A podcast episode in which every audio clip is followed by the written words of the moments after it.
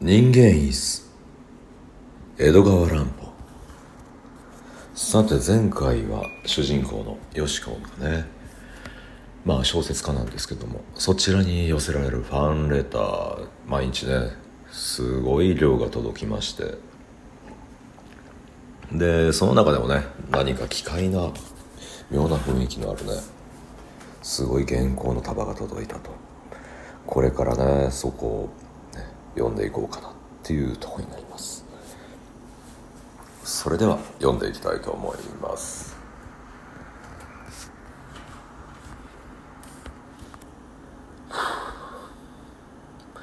奥様。奥様の方では少しもご存知もない男から突然このようなぶしつけなお手紙を差し上げます。罪を幾重にもお許しくださいませ。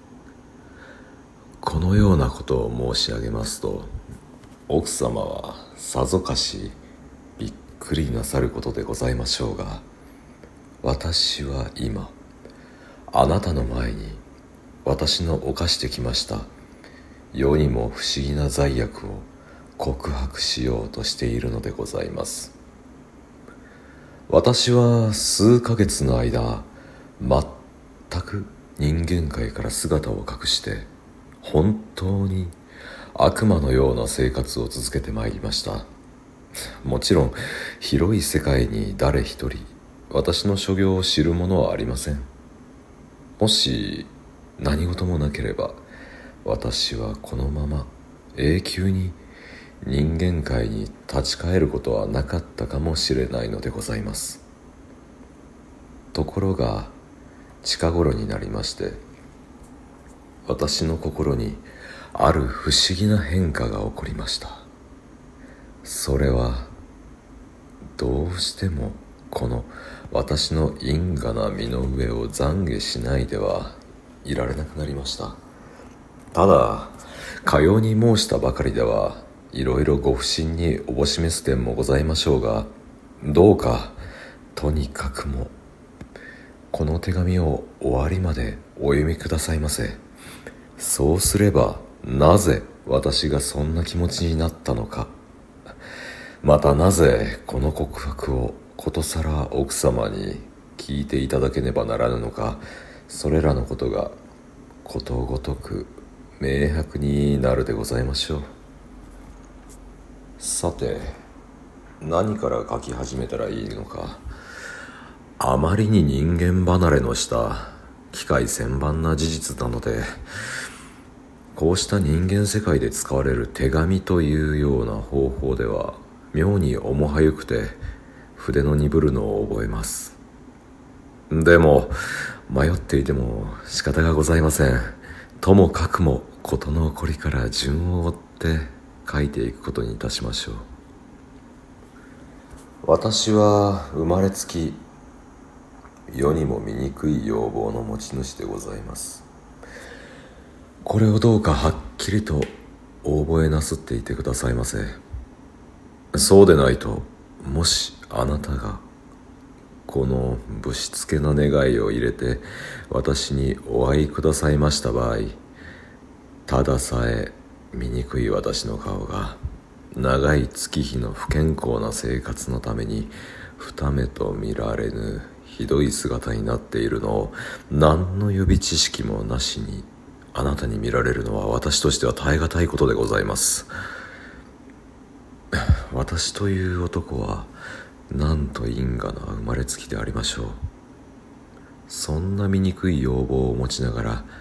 胸の中では人知れず世にも激しい情熱を燃やしていたのでございます。私はお化けのような顔をした。その上ごく貧乏な一職人に過ぎない私の現実を忘れて身の程知らぬ甘美な贅沢な種々様々な夢に憧れていたのでございます。私がもしもっと豊かな家に生まれていましたなら金銭の力によっていろいろ遊戯にふけり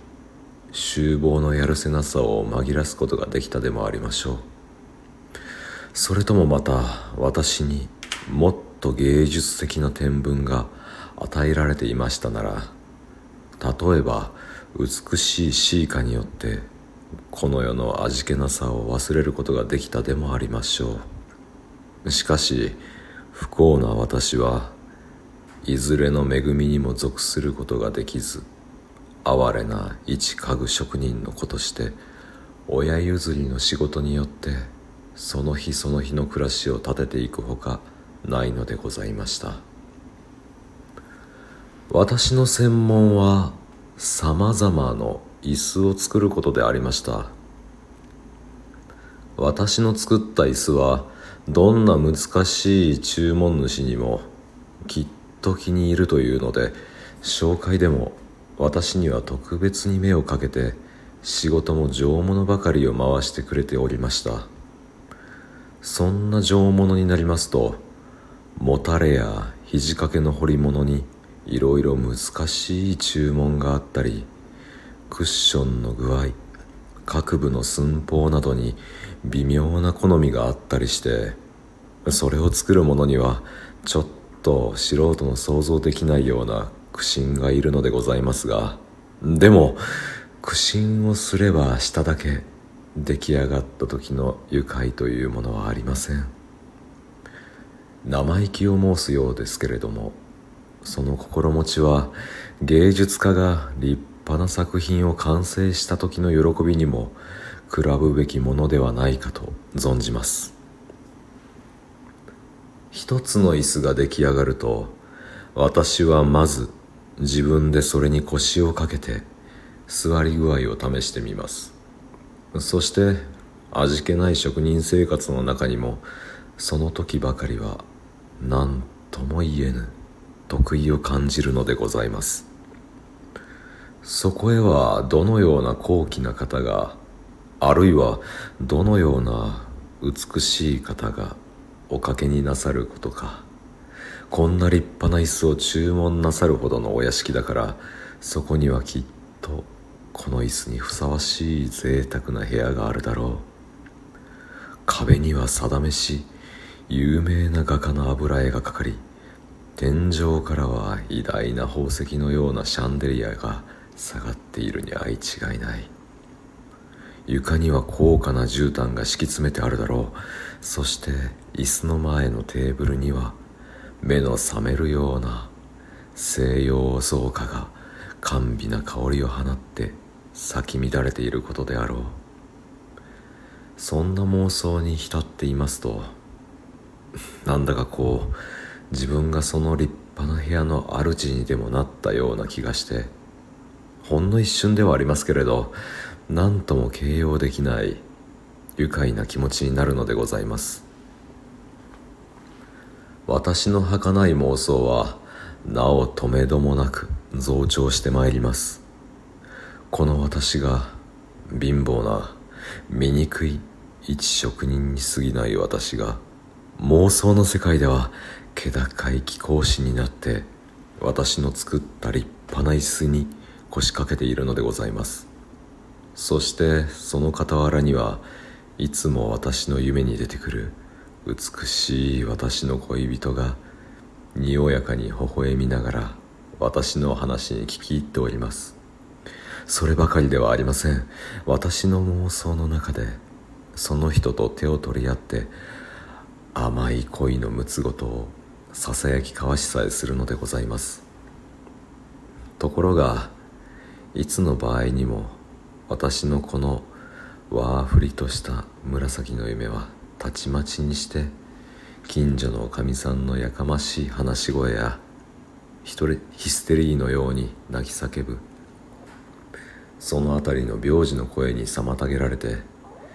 私の前にはまたとしても醜い現実があの灰色のムクロをさらけ出すのでございます。現実に立ち返った私はそこに夢の貴公子とは似ても似つかない哀れにも醜い自分自身の姿を見いだします。そして今の先私の微笑みかけてくれたあの美しい人はそんなものが全体どこにいるのでしょう。その辺に埃まみれになって遊んでいる汚らしい子守女でさえ私なぞには見向いてくれもしないのでございます。ただ一つ私の作った椅子だけが今の夢の名残のようにそこにぽつめんと残っております。でもその椅子はやがていずことも知れぬ。私たちのとは全く別な世界へ運び去られてしまうのではありませんか。私はそうして一つ一つ椅子を仕上げる度ごとに言い知れぬ味気なさに襲われるのでございます。その何とも形容のできない嫌な嫌な心持ちは月日が経つに従ってだんだん私には耐えきれないものになってまいりました。こんなウジ虫のような生活を続けていくくらいならいっそのこと死んでしまった方がましだ。私は真面目にそんなことを思います。仕事場でコツコツとのみを使いながら釘を打ちながらあるいは刺激の強い塗料をこね回しながらその同じことを執拗に考え続けるのでございます。だが待てよ。死んでしまうくらいならそれほどの決心ができるならもっと他に方法がないものであろうか。例えばそうして私の考えはだんだん恐ろしい方へ向いていくのでありました。はい今日はこの辺にしておきます。また次回ね第3回目あげたいと思います。それではまた。